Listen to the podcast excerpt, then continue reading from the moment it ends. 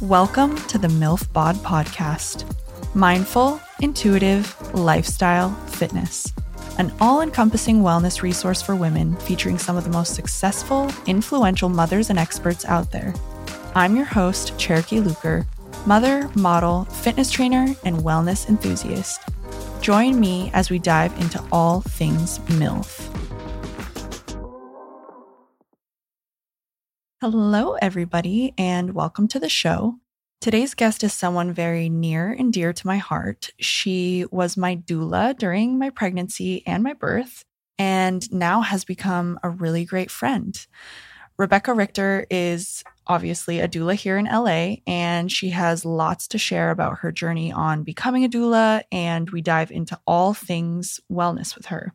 So, on that note, please welcome the amazing and incredibly magnetic human Rebecca Richter to the show. Enjoy, everybody. Hi, Rebecca. Hi, Cherokee.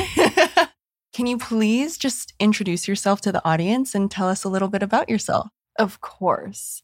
I'm Rebecca Richter. I live in Los Angeles. I have the pleasure of being Cherokee's friend, but also her doula, which was a year and 15 months ago. 15 months ago. So, yeah, I'm a doula. I'm in LA and I have a husband and a stepson and a dog named Steve. Oh my God. I love Steve. I wish he was here right now. So, yeah, Rebecca and I met about two years ago now, almost. Yeah. And originally, she wasn't supposed to be my doula. I had hired Carson Meyer as my doula, and you and Carson were working together as a team at the time. We were. I can't really remember what happened, but Carson just kind of introduced me to you and she asked, you know, I'm kind of busy this month, so would you be comfortable meeting Rebecca and would you be comfortable with having her be present at the birth if I'm not able to make it? And I was like, yeah, totally. Carson's amazing. She has been a doula in LA now for, you know, a little longer than I have. So she gets really, really busy and Mm-hmm.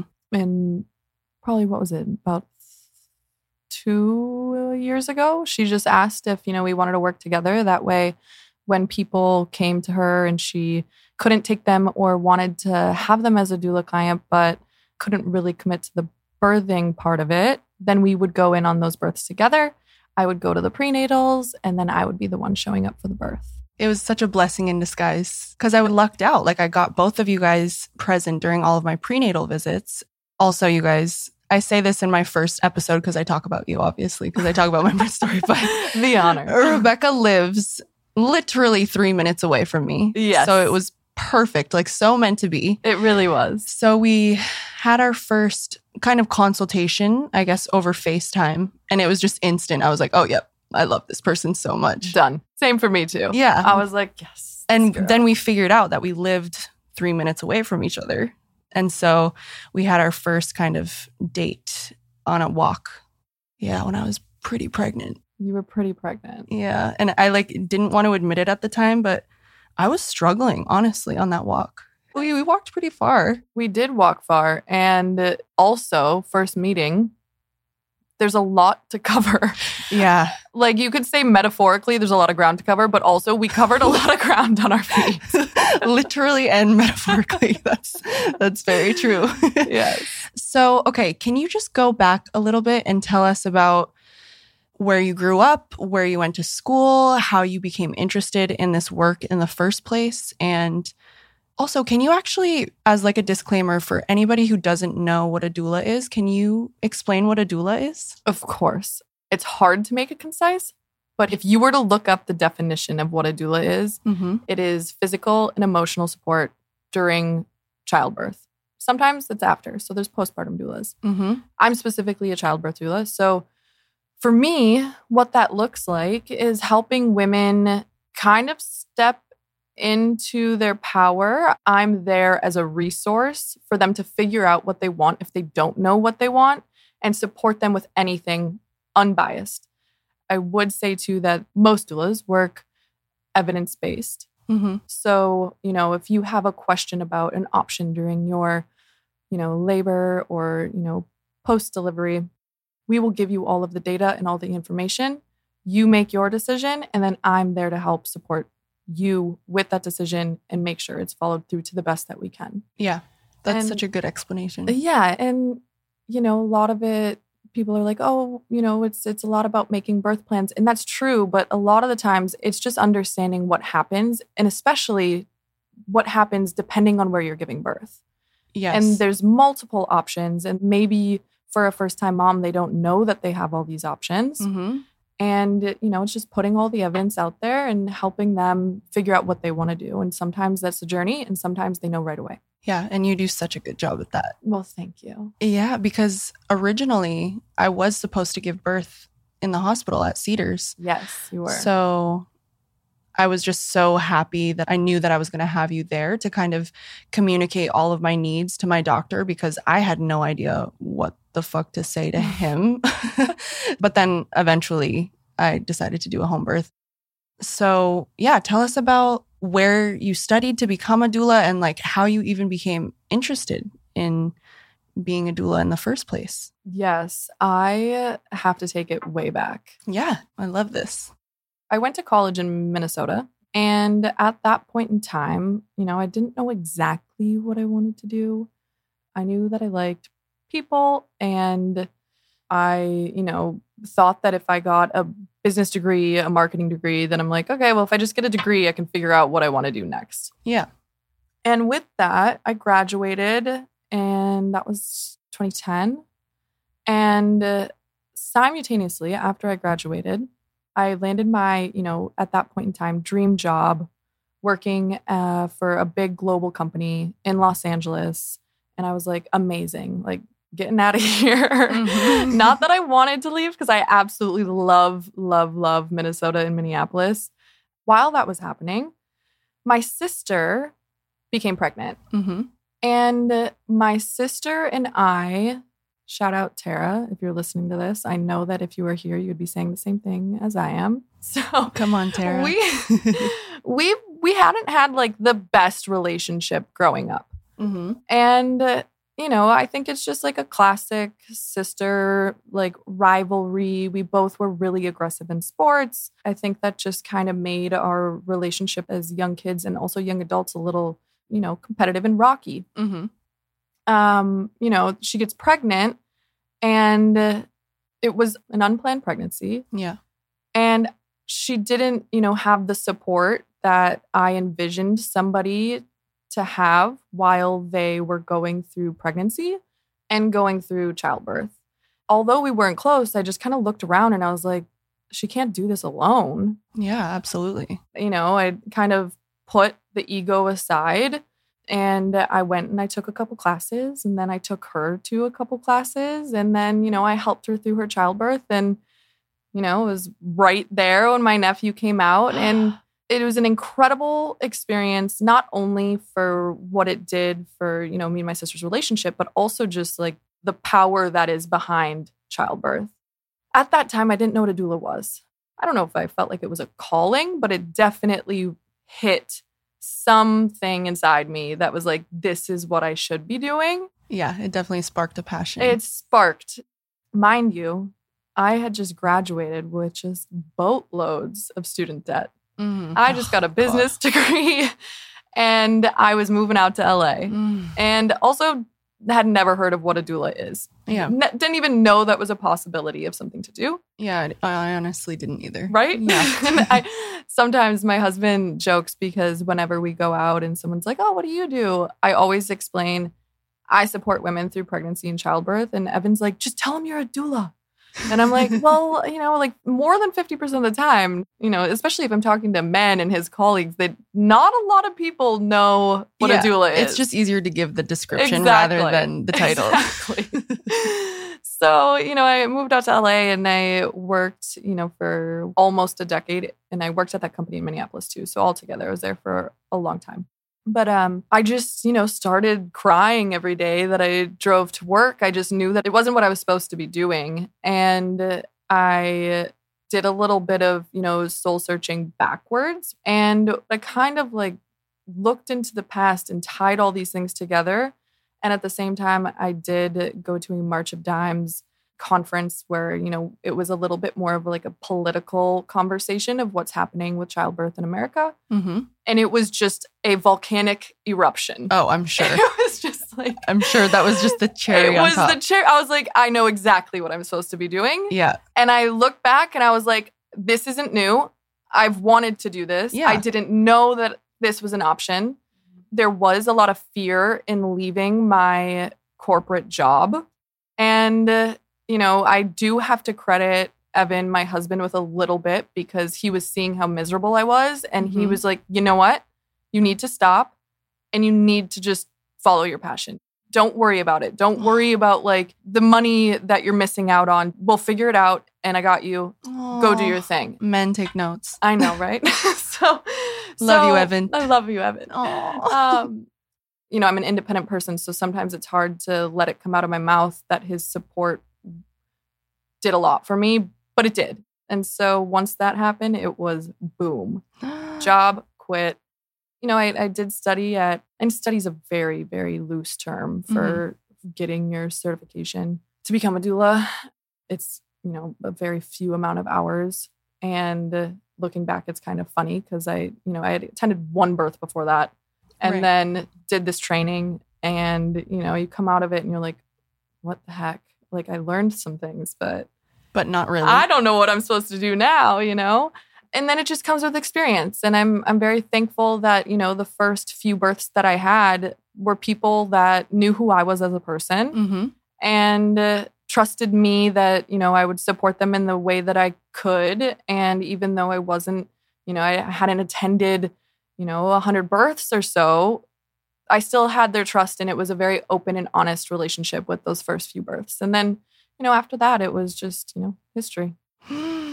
That's such a beautiful story. I love it. It's so inspiring. And this podcast is a lot about intuition. And I feel like you being a doula, I think it just comes so naturally to you. Um, and I think your intuition just kicks in, just like when you're giving birth. It's the same exact thing, or when you're mothering your first child. Like we as women, we just we just know what to do. We do, and it's there for a reason. What year was that? Was it three years ago now? Okay. So you support women if they're doing either a home birth or a hospital birth, or sometimes women can give birth in birthing centers. Like, what are the variety of options that you see?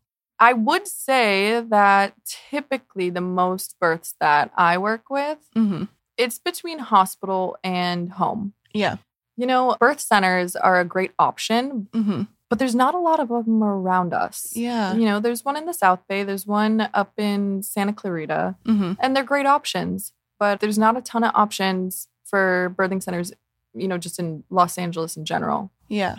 So typically I'll just do, you know, home and hospital, and it's the same work, but uh, it's also very, very different work. Yeah. Because every single birth is so different. Very different. Do you have an experience that sticks out in your head as like the most memorable birth?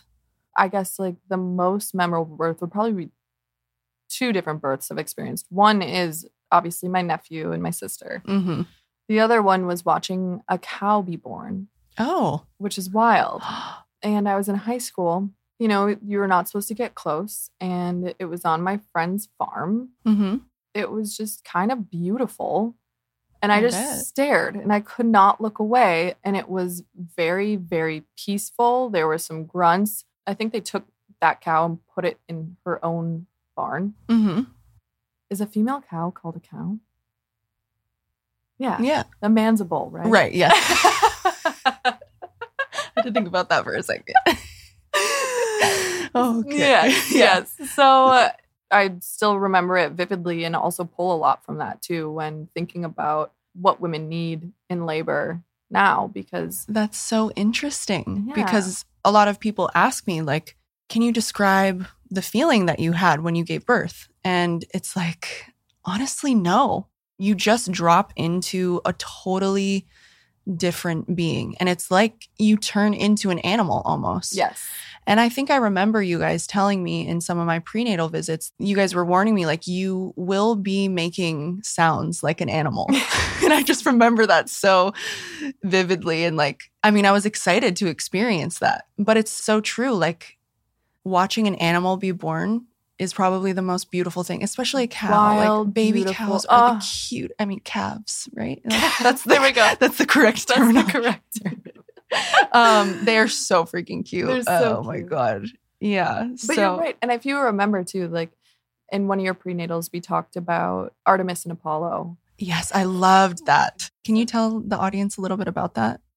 This is credited to Britta Bushnell, who has her PhD in Greek mythology, who's Mm. also a childbirth educator, a doula. She's just really, really connected, you know, spiritually to birth through storytelling and metaphoric storytelling. And she explains that, you know, there's Artemis and Apollo, who are, you know, counterparts in Greek mythology. And Artemis is kind of, you know, this more feminine energy. Apollo is, you know, this more masculine side. And, you know, Apollo is much more ruled by time and construct and these things that are markers for helping us understand what's happening. And if you look at the other side where Artemis is, she's all intuition and she's mm-hmm. going in. There is no time, there is no construct, lots of feelings. And we talk about when you're going into labor, how these can kind of coexist, but eventually you need to really dig in and be deep with your Artemisian self. Oh, it's. You so need true. to be be able to let go to go there. yeah. And one thing that, you know, you asked me really memorable births and you know, I, I learned so much from so many different births. Yeah. I do have to say that your birth specifically, I have never seen someone go so deep. Oh my god. I had my eyes closed The I- entire It time. was crazy. Your eyes were I could and not was- open them. and it was beautiful. yeah. It was beautiful. Thank you. Of course.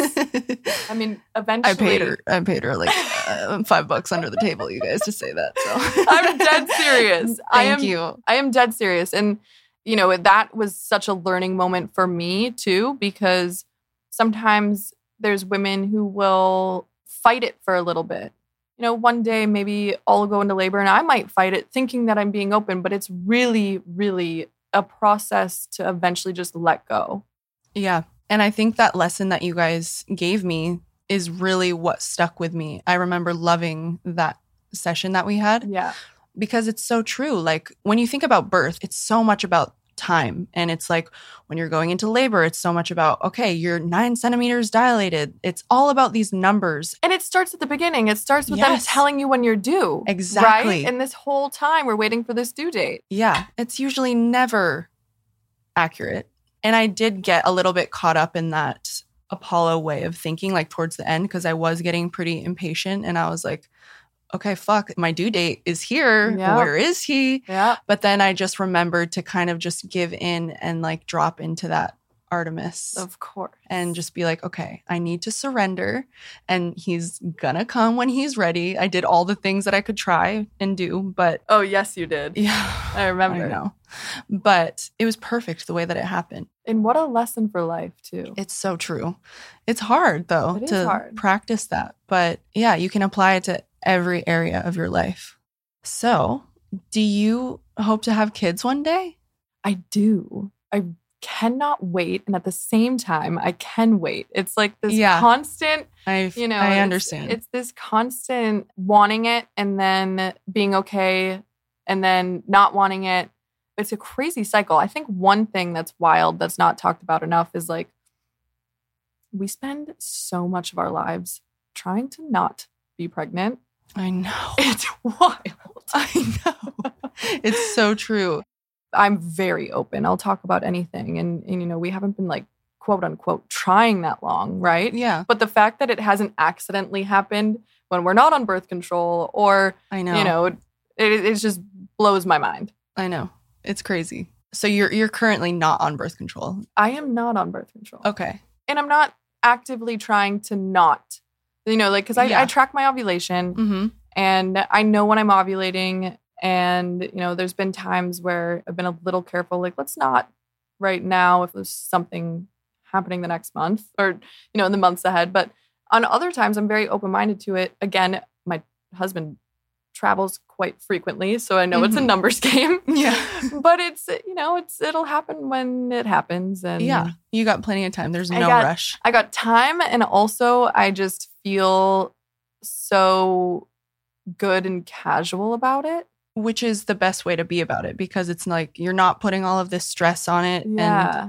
I feel like that's when things just organically happen. But no, it is strange. I feel like I can imagine myself getting stressed out about it in like six months. It's like a society thing being like, if you're trying for so long, and again, we're like casually trying, but it's annoying to me that somebody else made that benchmark. Yep. Apollo. And then, yes. and now I'm just like, oh, well, I don't care right now, but am I going to care? Well, I mean, it's good that you kind of have that thought in your mind. So you're kind of able to like mentally prepare for it if it ends up going there, you know? Yeah. So when you do have a kid, eventually, Yes. Will you have a doula? Absolutely. And do you know who your doula will be or not yet? Yes. So, luckily, two of my favorite human beings Mm-hmm. who happen to be your midwives, Yes. I have this unwavering love, respect, and comfort with them. I know. And They're amazing. They're amazing. And both of them, you know, have done doula work, even though they're both midwives. right. And so, my dream Mhm. is to have a combination situation of both of them That's perfect. Yes. For everybody who's listening who doesn't typically know how it works when you're in labor and you have a doula and you have a midwife, this is, you know, if you're at home, right? So the doula will show up beforehand and then the doula kind of, you know, listens and hears and sees the signs that it's ready to call the midwife. And then the midwife comes over and a lot of times the midwife is there, you know, transition and pushing and you know does all the aftercare with baby and mom and you know it's not as much of the laboring part where if i had it my way i would have both of them there Yes. when i needed them right i would ignore my labor as long as possible and then call them both and be like Get over both here. of you guys get Yeah. over here right now Yeah. and I would also, you know, hope some doulaing aspect from them too, which both of them have those skills as well. Right. So that is the ultimate dream. So, just for reference, we're referring to my midwife, Abby, and her amazing assistant. I think that's what she refers to her, right? As her assistant. Yeah, Or kind of like Abby is a midwife, and Johanna is. Johanna is a midwife by experience and spirit. She's incredible. Yeah. I don't know if she has her license right now as a Yeah, as know a midwife, but she was going through school for it. She's almost done. But at the end of the day, like that piece of paper doesn't make her any more No. qualified than she already is. Absolutely not. So they're both midwives in my book. So Yeah. And so they were both present at my birth along with Rebecca and Abby also had another like she was training. She was more of an assistant in Mhm. terms of the medical side of things. yeah. She was great. So Evan has a child and I just wanted to ask you what it's like being a stepmom. First of all, I knew Evan had a son, and I knew immediately that I was going to marry him. Evan, not his son. oh my God. It's interesting because I went from like a really independent human being Mhm. to dating somebody who I immediately knew that I was marrying. Didn't you tell me that you like wrote out this list Yes. before you met Evan and he literally like checked all the boxes? Two days later, Yeah. I met him. It was pretty That's wild. crazy. Then I told him, I was like, one day I'm going to give you a piece of paper and your mind is going to be blown. Did you give it to him? And I gave it to him on the morning of our wedding. Oh my god. And then he had like an incredible speech. You know, he's the funny guy who's somewhat cynical. And Mhm. he's like, I don't believe in fate. And he's like, but I do believe in fate because of Rebecca and everything. And went into like the letter. And it was like, it was adorable. Oh adorable. my gosh. So this is everyone's sign. write it down. Write it down and manifest that shit because it works. Yes. Because Evan is such a gem. You guys are so perfect for each other. I scored. And I also scored a little bonus Stepson. stepson. Yeah. Knowing you're becoming a stepmom because you know that you're going to end up with that person has a ton of different emotions. There's like a little bit of fear because Yeah, I'm sure. although I babysat. Like, you know, it's a little less of a commitment to Just a little babysit bit, yeah. than it is to have, you know, Evan's son in the house. But he's fantastic. And, you know, there's so many benefits to it. One is I feel like, you know, I got to see Evan as a father before I had that experience with him. Oh yeah, yeah. I didn't even think about that. And that was really, really nice and refreshing yeah. because I was like, wow, he's great. They're great. They have a great relationship. It was almost like if I fast forward in my mind a few years, I can totally see like this yeah. is going to be fantastic. yeah, he's already a great dad. Great dad, For sure. It's such a turn on seeing Such a a guy be a good dad. right? Oh, it's the best. It is. And then you know when it comes to Taylor, it's it's fun because he's such like an easygoing great kid. yeah. And I think the one thing that like sometimes is hard is it started when he was 7. All of a sudden I'm living with a 7-year-old. It's like a turn on and turn off in your head of like how you speak Oh yeah. Oh which is gosh. wild, right? So like I was a pretty independent person and you know, going from that to being with someone with a child, it was like an immediate thought in my head of everything I'm saying is being digested by a young impressionable mind. Yeah, And especially at that that was- age too. yes. oh my gosh. And that was pretty intense, but you know, as as the years went on and we not only got more comfortable with each other, we had our own relationship and yeah. and then it's less you know me speaking with like a really intense filter it's more so understanding and learning how to communicate with him Yeah. i mean i love it for anybody out there that's scared to date anybody with kids it's a blessing Yeah, for sure. such a blessing I know. I feel like I've heard so much about him. I've just never met him, but I feel like I kind of know him just from hearing about him. And he seems like such a cool little man. and it's hilarious because him and evan are so similar Really? that it's basically like i live with two evans, Two Evans. it's like big evan and mini evan Oh my gosh. It is just, it's always entertaining. I bet. So I want to move into more of like the wellness aspect of things. I want to touch base on the acronym MILF. Like, what do you do to stay mindful? First, we'll touch that. So I think I have been blessed with working at being mindful, but not having to put a lot of work into it to be mindful. Hmm.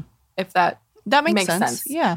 I can meditate, I can do yoga, but really, really what makes me really hone in Mhm. and, you know, be very mindful of everything I'm doing is having a routine and staying true to myself. You know, there's parts of my day that are very unselfish. The work I do, you know, how I communicate with friends. Yeah. But other than that, I need to work out Yep. and I need to go on a long walk. Yes. I understand you. yes. 1000%. And on top of that, I need to go to bed early. Oh, interesting. Like, how early? Like I'm going to bed at like 9 30 p.m. Oh, that's awesome. And then how how early do you wake up? around 5 30. Wow. I know. That's impressive. I know. But that's so good for you though. It's- oh man. And you know what? I didn't even try to do that. That's literally just how my body operates. that's good that you just you know. I wake up in the morning, I take my sweet ass time getting Yeah. out of bed. Yep.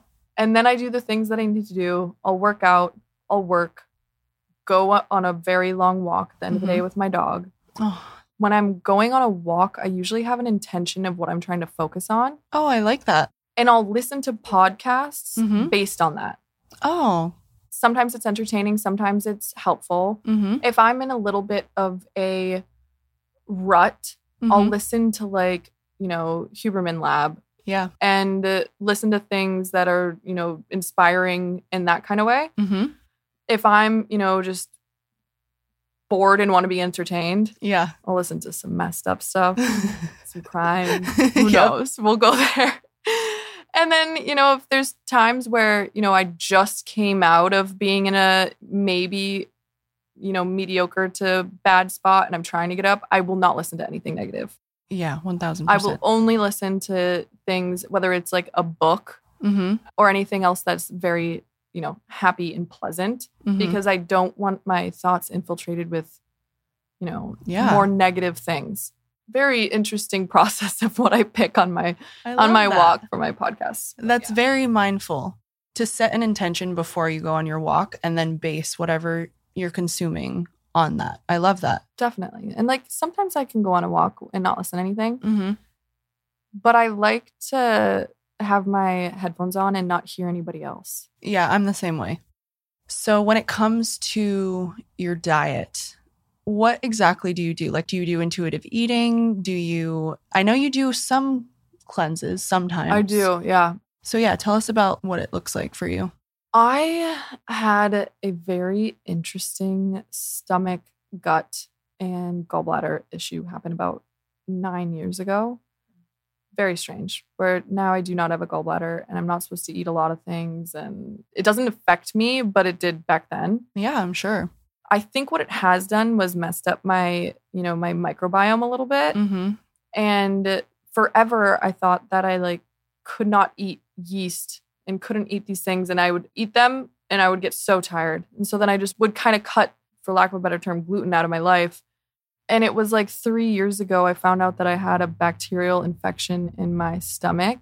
Oh my gosh. I know. And I did a cleanse for 3 months. Three months? 3 months. What did the cleanse consist of? you couldn't have anything that helped the bacteria grow. So there was no alcohol, no yeast, no sugar, really no fruit. It was basically just vegetables and meat. That's intense. It was intense, but I think I was only supposed to do it for 30 days, but my body felt absolutely incredible after those 30 days that I was almost scared to stop doing it. Oh my gosh, I bet. It was intoxicating, Wow. especially going from, you know, I felt like my gut ruled my life for Yeah. so long. And it was the first time that I didn't wake up with stomach aches. I didn't fall asleep in the middle of the day. I could keep my eyes open. So these cleanses that I do every once in a while, like I just did the Sakara detox, which yeah. was great. Did you like it? I loved it. I'm goal oriented, but eh, you know, yes, that first cleanse was quite long, but it just had so many positive benefits from it. I love also- hearing that. Yeah, and when I came out of it, I could eat gluten, I could eat anything, and it wasn't a problem, which was yeah. weird. So was it like a? Did you just do a slow transition into Slow your- transition. Okay. Yeah. back. But like daily, I eat very clean, Yeah. very very clean, and it's funny going from being like a young 20 year old in LA Mm-hmm. and drinking every single day. yeah. Sometimes I felt like Homer Simpson. I'd like go to work. I love that. I would like go to work and come home and crack a beer. Like I was like work was so stressful, and I would crack a beer and sit on my couch. Oh my god. And uh, it's funny to go from that to like all of a sudden everything I consume affects me, Yeah. and uh, I choose not to drink, and it's just like all of a sudden one day you wake up and you're like, all of this is gross. Yeah. I only want to eat the cleanest things possible. Your body just ends up rejecting it once Rejecting you it. once you start going clean. It's like you don't want to go back. I used to eat healthy, and then like every once in a while, I would be like, "Wow, I want a McDonald's burger." Mm-hmm. Oh, because McDonald's is right next Yes. door. Is that what sparked Yes. the thought? Yeah. You know, that lasted for probably like three years because you know, living in LA, there, you have access to amazing healthy food. Yeah. So although I would like shop at Erewhon, I was Mhm. still coming home and drinking my beer. And you were still pulling the Homer Simpson. and like occasionally, every once in a while, you're like, "Wow, McDonald's, that sounds great." And, Yeah. would- and I'd get it like once or twice a year. mm-hmm. I also think it's healthy to like not restrict yourself intensely from certain things and certain cravings. Like, yeah. girl, get your food. Do whatever you want to make you happy in that moment. You know, everything in moderation. Yeah. I agree. And I looked at that McDonald's sign and it was the first time that I was like, ew. Yeah. And I was like, I haven't had it in probably now three years. And I just like feel repulsed by it. And it's probably just because I've like cleansed my body so intensely. yeah. I just feel like once you get, you know, your body, it's like a well oiled machine, you have more of a reason to not fuck it up. Yeah, 100%. My kind of way of doing things is like during the week, I'll eat really clean. And then on the weekends, I'll let myself indulge a little bit. Smart. So when you said that you're not drinking, does that mean like, are you not drinking ever? I drink like occasionally. Because I've had wine with you. Yeah. Okay. Yeah, yeah. I'll drink Okay. occasionally, but I'm not like But you're not I'm not- 100% sober. definitely not 100% sober. Okay. But like it's different Yeah. now. You're not Homer Simpson. I'm not Homer Simpson. It's usually drinking for a purpose, right? Like Right. having a glass of wine because it's somebody's birthday. Oh, okay. Or so like, like- a special occasion. or- Yes. Okay. And sometimes those special occasions happen once a week, right? Right. So it's like I'm not completely dry. Mhm. I'm just much more intentional with the way that I consume alcohol. And the reason why is because, you know, I've always gone to bed early, but like sleep is so important to me. Yeah. And I have an Oura ring and I can have like even a full glass of wine. Mm-hmm. It affects my sleep. Yeah. Same with me too. Do you like the Oura ring? I do. I mean, I think there are major benefits. I do think that the only downside is that like maybe it consumes too many of my thoughts. For real. really? Yeah. Crazy. It's healthier than being addicted to social media. Or, It has know? changed my life so much and I am a healthier person because of it. That's amazing. However, maybe I've become a, A little little, little obsessive. I know. I don't understand how some people function on like four hours of sleep or five hours of sleep, Can't. and they're like, "Okay, I'm good." I'm like, Absolutely cannot. I can't either. But the alcohol thing Oh yeah, is So- all is all because of the Oura ring. yeah. So the Oura Ring tracks your REM sleep. It And- does. And say you had a glass of wine. Yeah. What does it tell It'll- you? So it gives you a percentage and time of how much of your sleep is either REM or deep. Mm-hmm. There's REM, deep, and then there's light. And there's, you know, a, a healthy equation. I think it's 20% deep, 20% REM, and then the rest can be light sleep. Hmm. However, if I have a glass of wine, that like gets cut in half. So it's like I'm Wow. I'm hitting like 10% REM, 10% deep. The other crazy thing Mm-hmm. which is wild because I sleep with my phone plugged in and it's about four feet from my head. Yeah.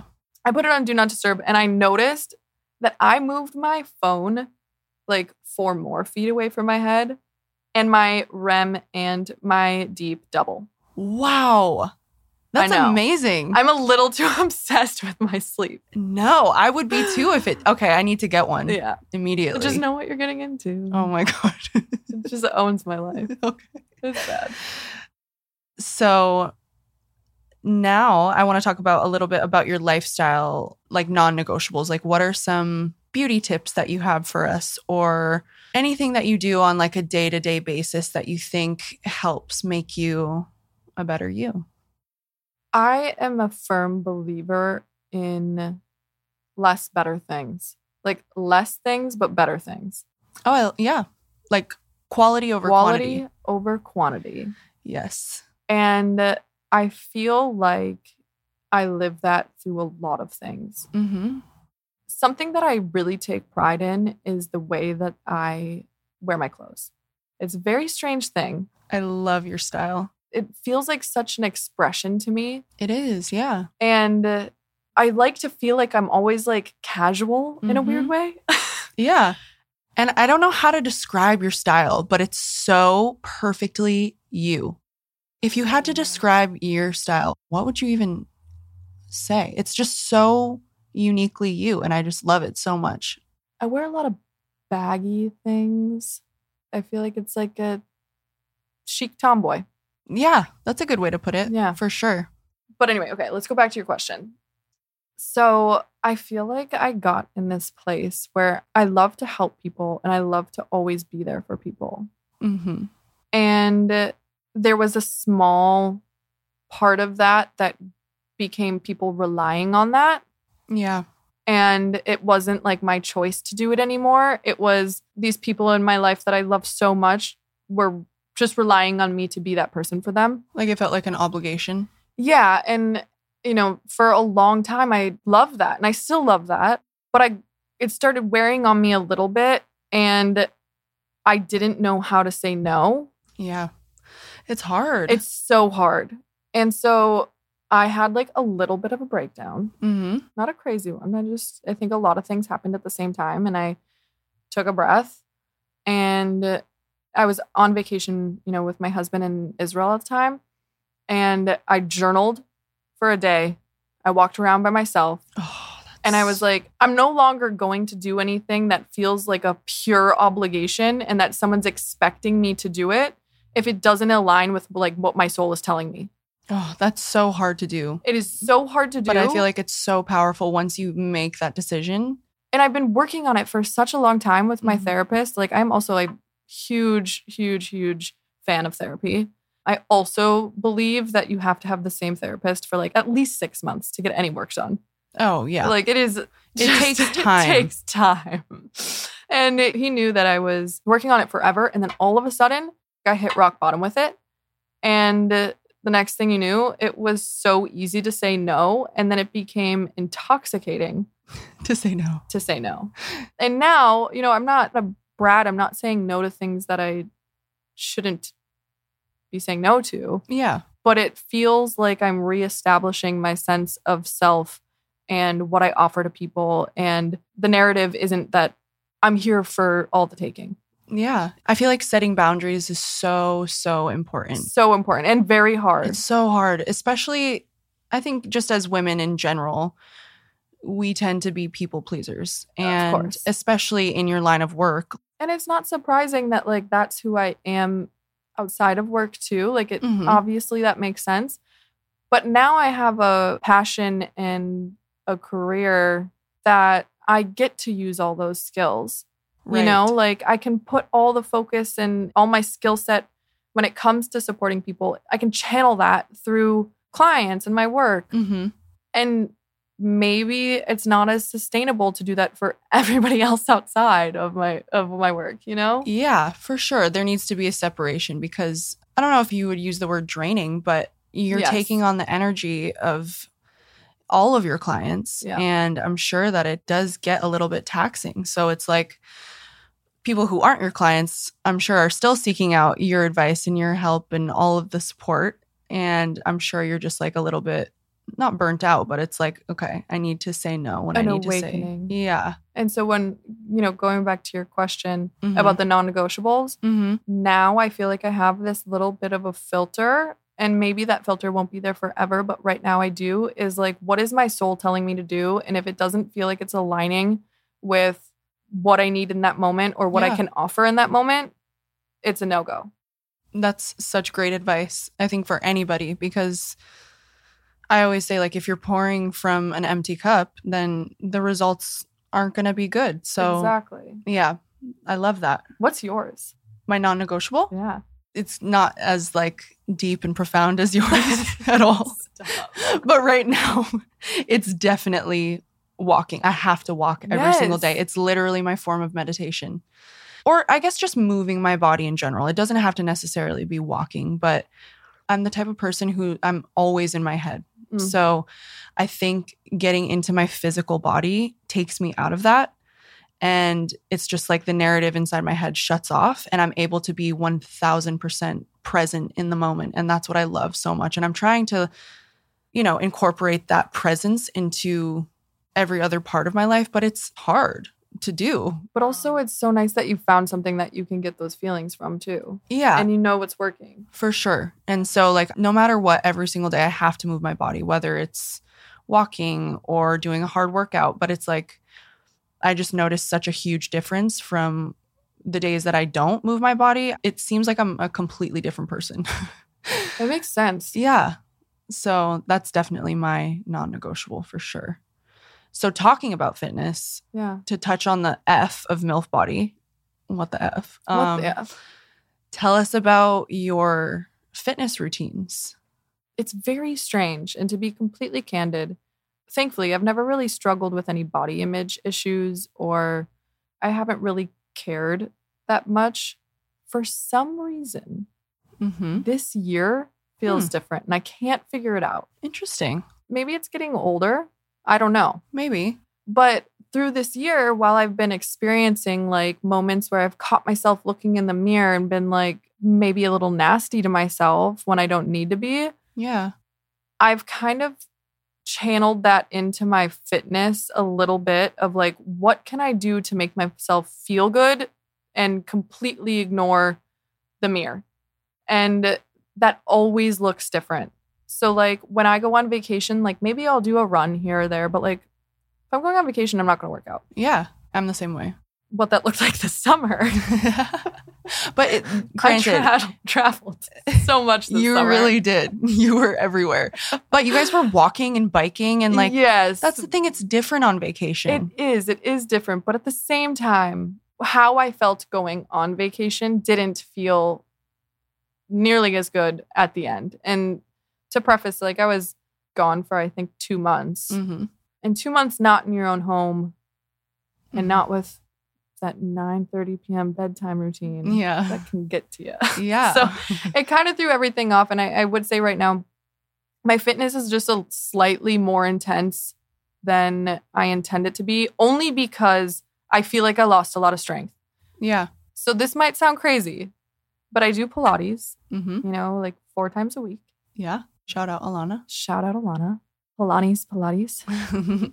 And I do Barry's about three times a week. On top of Pilates, Yep. Yep. you are so hardcore. Also, can you tell people about your background? I was an athlete. Yes, I was. So I was a college hockey player. yes.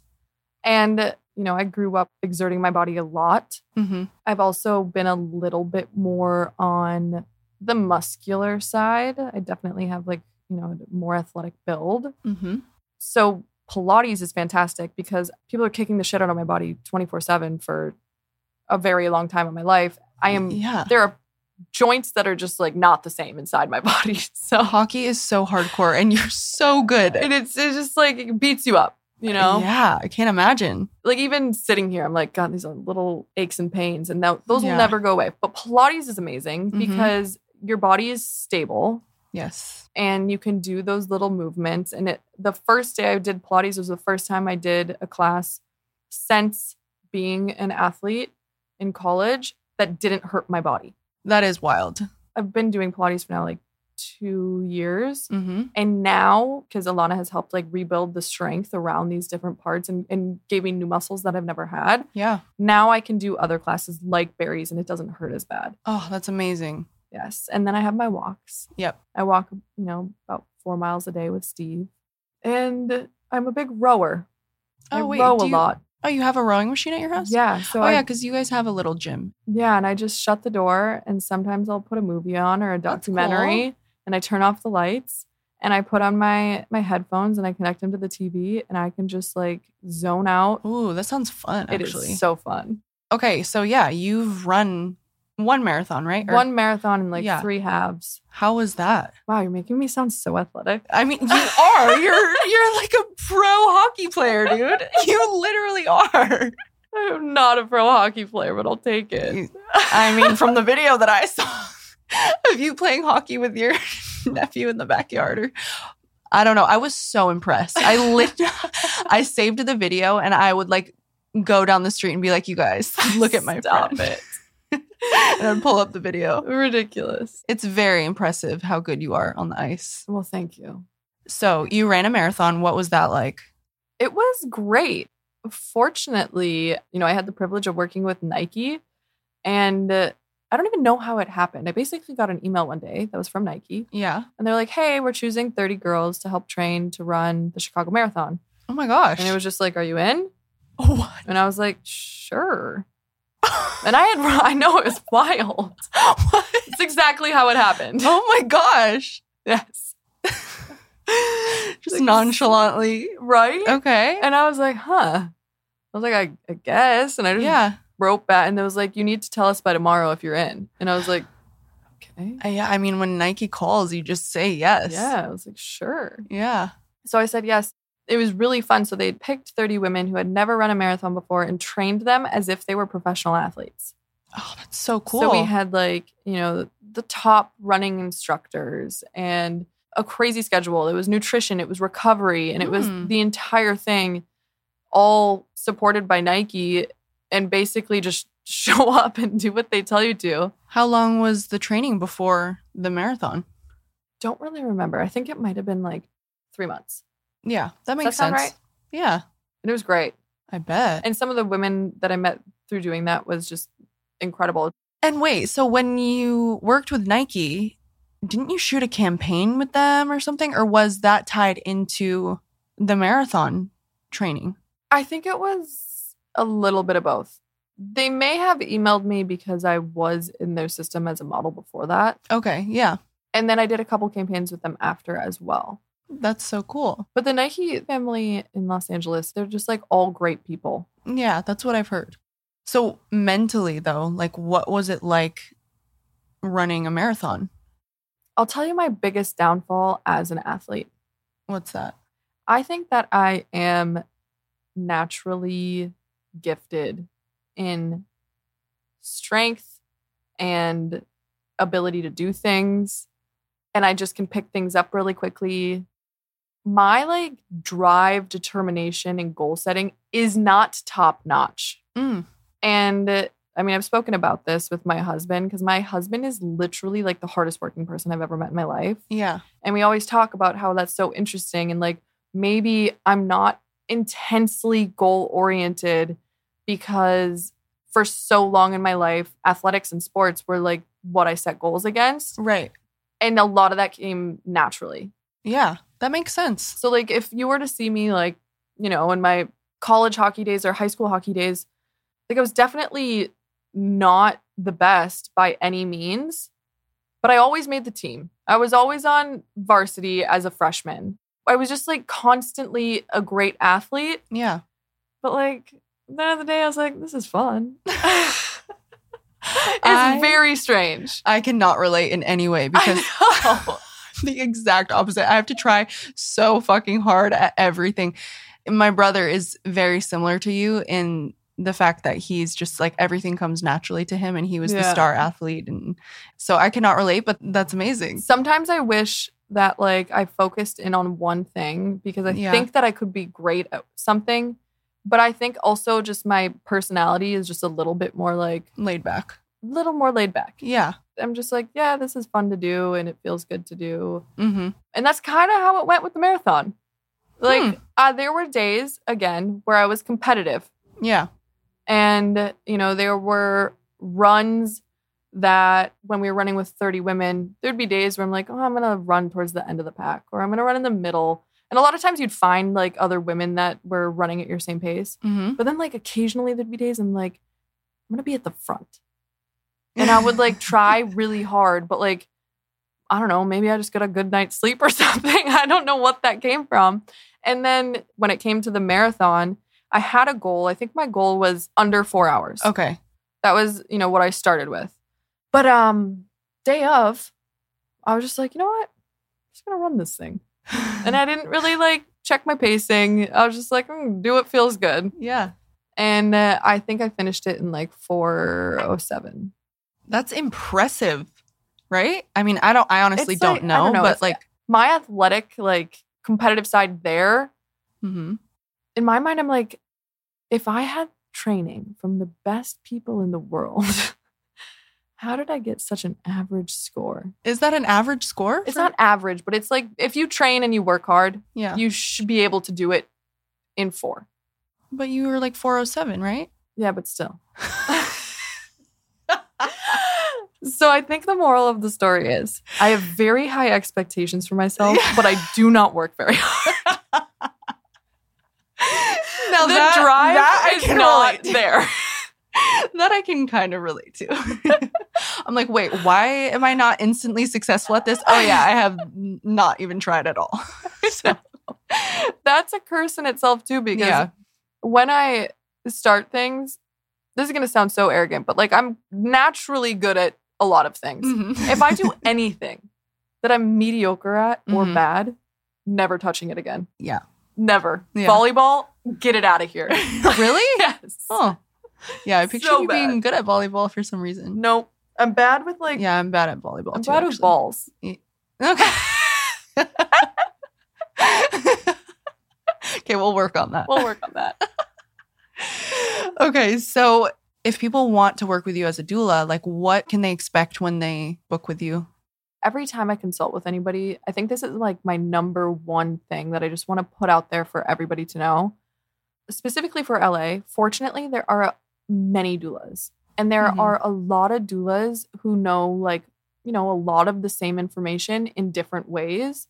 And I firmly, firmly believe that feeling safe and feeling heard is a huge marker that can increase more successful birth stories or more positive birth outcomes. For sure. And feeling heard sometimes is a, I hate to use the word vibe, but like sometimes no. it's a vibe, yeah. you know? And sometimes it's walking into the room, locking eyes with that person and being like, I hear them, they understand me, Mm-hmm. and we can do this without even talking a ton. That's honestly how I felt with you instantly. Same. Same. So I just like to say that because sometimes I get on the phone with people and everybody's lovely, right? But like, how do I know that I'm the best doula for them hmm if they haven't talked to other people Right. and like almost compare the feelings? yeah. You know, ask them questions, ask them, but like listen to them in their voice and if they're hearing you and if they're listening to you and if there's that communication outside of just the words that are being spoken and go with that person. And I tell every single person that I have a consultation with, if I'm the only person you're talking to, talk to three more. yeah, I love like that. you have to because fortunately we live in LA and there's a ton. hmm So take advantage of like finding somebody that is making you feel extremely comfortable. It's all about the feeling. It's all about the feeling and That's feeling so, safe So true. and feeling heard. So, you know, I have consultations with people when they call and then I work back from their due date and I do three sessions. You know, and sometimes it varies whether it's a first time mom or a second time mom True. Yeah. or how their first birth went and what they want to do differently or if they want to do the same or, you know, it's all different. it's all based on what their needs are. hmm Um, but you know, let's say we're talking about a first time mom.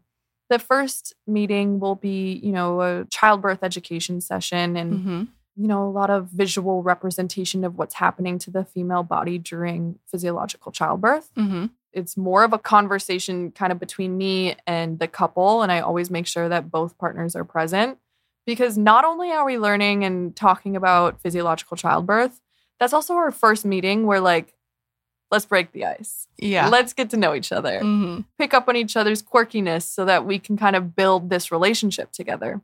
And it's fun. You know, sometimes there are partners who might be a little like nervous and Yeah. sometimes there's, you know, people have a two pages of questions that they're wanting to ask and then Mhm. I'm like we're going to relax. We're going to talk about this. I'm going to answer all the questions. But also, we're just going to get to know each other. We're going to talk about what's happening and it's like a very free flowing conversation for session 1. hmm The second session will dig into all about the birth plan. Hmm And it's a little bit of a different conversation dependent on where they give birth. right. We'll go through all of the options that they have in each of those environments. I'll send them an outline before and I will say, highlight the things that you want more information on, underline the things that you're unsure about, and circle the things that you're extremely, extremely like, yes, I need this. Okay. And then when we have that conversation later on, usually a week later, I have the opportunity, you know, like say they highlight, you know, erythromycin in the eyes, right? At least I can come in prepared and give them all the data that's out there on erythromycin in the eyes, hmm which is, you know, a standard of care in, in LA hospitals, American hospitals for babies when they're just born. So it's if they have a question about that, and then I just give them, you know, that unbiased information to help them figure out what they should do. Right. So you're just guiding them. Just guiding them. hmm And then the last session I make, you know, primarily for yes, it's all about, you know, the mom, but really it's also for the partner Yeah. and the dads. This is like their shining moment, right? Mhm. And it's all about comfort measures. So I go through all of the physical comfort measures with both of them. Obviously, we can use the mom and usually this meeting happens closer to labor anyway. So like Mhm. a lot of these things feel good for the mom in that moment. And then it's teaching the partner, the dad, how to support physically Yeah. their partner. And not only does it feel good for mom in the moment, but dad now has this like, you know, a, bit of confidence going into the birth, knowing how he can support her physically. Yeah. It's so important. I think that's my favorite session Really? for sure. I mean, they're all. I'm, I Yeah. could do this work every single day for the rest of my life and Yeah. be like ridiculously fulfilled and never bored. But they're all fun in their own ways. And the last one's fun because I definitely put an emphasis on it being extremely important for the dad or the partner. And uh, it's fun to watch them step into that role. Yeah. And okay, I got it. Am I doing it right? Oh, I bet it's so cute. it's so cute. And I'll just like, I encourage them to be very open and honest with each other. And I also encourage them, you know, as we're in this last meeting, kind of like carry this flow of oxytocin through up until you go into labor. Let's continue this communication. Let's let it Mhm. all out, but also let's physically support each other. And if we're doing something that doesn't feel good or could feel better, mm-hmm. don't hold back from expressing those things. And it's just, it's a very warm and happy Oh. meeting. And that also a lot of tears happen in that one, oddly. Oh, I'm sure. A lot. So, and so I, I, if I had to pick, those are probably my favorite. And then I'm there, you know, for the entirety of the childbirth and for labor. I mean, you know, you Yeah. you call me, I show up, and I don't leave. so, yep. and um, Thank God. Yes. Couldn't do it without you. You could have, but Uh, yeah. I was happy to be there. You. Yeah. Anyway, so then, you know, I'll meet with mom, baby, Mm-hmm. dad, either two or three times after birth, Yeah. Go through everything and hug and cry and love on each other. Oh. And then it's a very emotional and loving. And it's crazy that I just feel like all of my clients are incredible people, but like you create a bond that's just, you know, Yeah. I got many sisters in LA. It's literally like they become your family. Yes, Oh, it is. it's so beautiful. it's so fun. So I want to wrap up the episode. I ask each guest at the end of every episode if you could go back to your younger self Mm. and give yourself advice, what would you say to your younger self? I would probably encourage little Rebecca to use her voice more.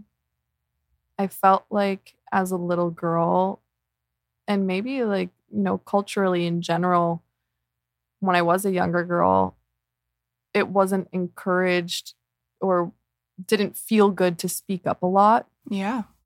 And when I look back, I feel like there are so many times that I wanted to say something Mm-hmm. and I didn't. And uh, I felt like that was a big learning curve for me later in my life. And who knows what else I could have learned as a kid and how much more comfortable I could have been Yeah. Had I used my voice a little bit more. Hmm. Interesting. It's weird to hear you say that because I feel like knowing you now, it's hard to picture that. Right? I was very silent as a kid. Hmm. And I think, honestly, because I didn't speak that much when I was younger, I think I really had to like practice on being really open Yeah. later in life. And it goes in, in line with like being an introvert. And like I was like, was pretty shy, oddly. Hmm. And uh, now it feels so liberating To to just not be shy yeah, and to say what I want to say. And I kind of wish that that you had done it sooner. little me had those feelings too. Yeah. Yeah. Interesting. Yeah, hindsight is 2020. I always think about the butterfly effect and like Oh yeah. how just the slightest little change Right? could change the entire outcome of our lives. Have you seen Sliding Doors? No, what's that? Oh, great film. Oh, You should watch it tonight. okay.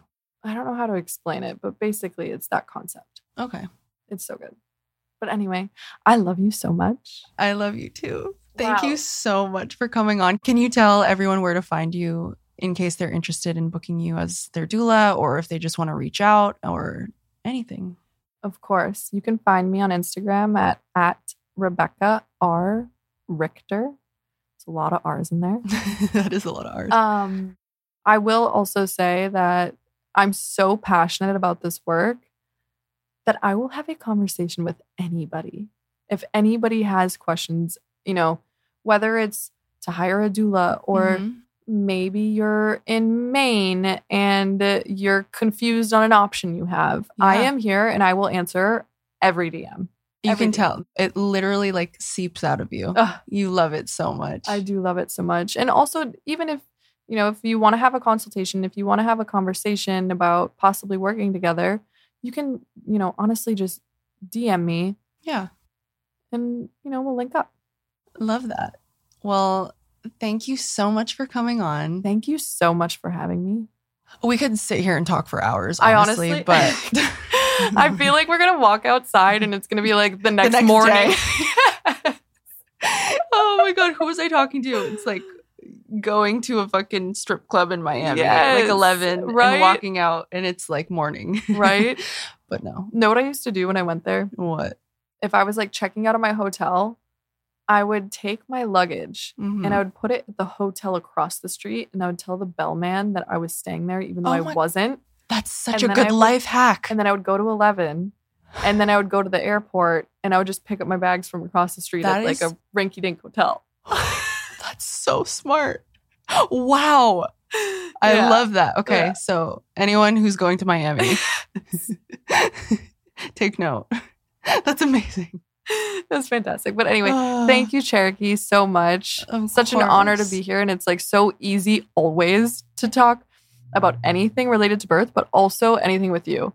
I agree. From the moment that we met, Of course. I describe you on my first solo episode as just like you're the type of person who you meet and you instantly feel like you've known you for years. Like you've Wow. known, like, I feel like I've known you my entire life. And that was within the first five minutes of even talking to you. So, That is a very, very nice thing to hear. So yeah, thank you. She's a special soul, you guys.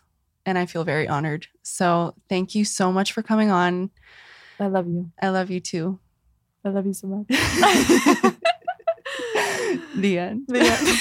I don't know what to say. Drop the mic, bitches.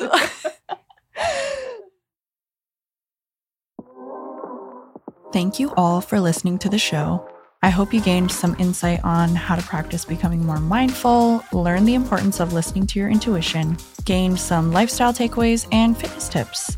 You can find me on Instagram at Cherokee Luker and the podcast at MILFBodPod. So make sure you follow me to access exclusive content to help you become a better you, a better mother, and a better human. Talk to you guys next week about all things MILF.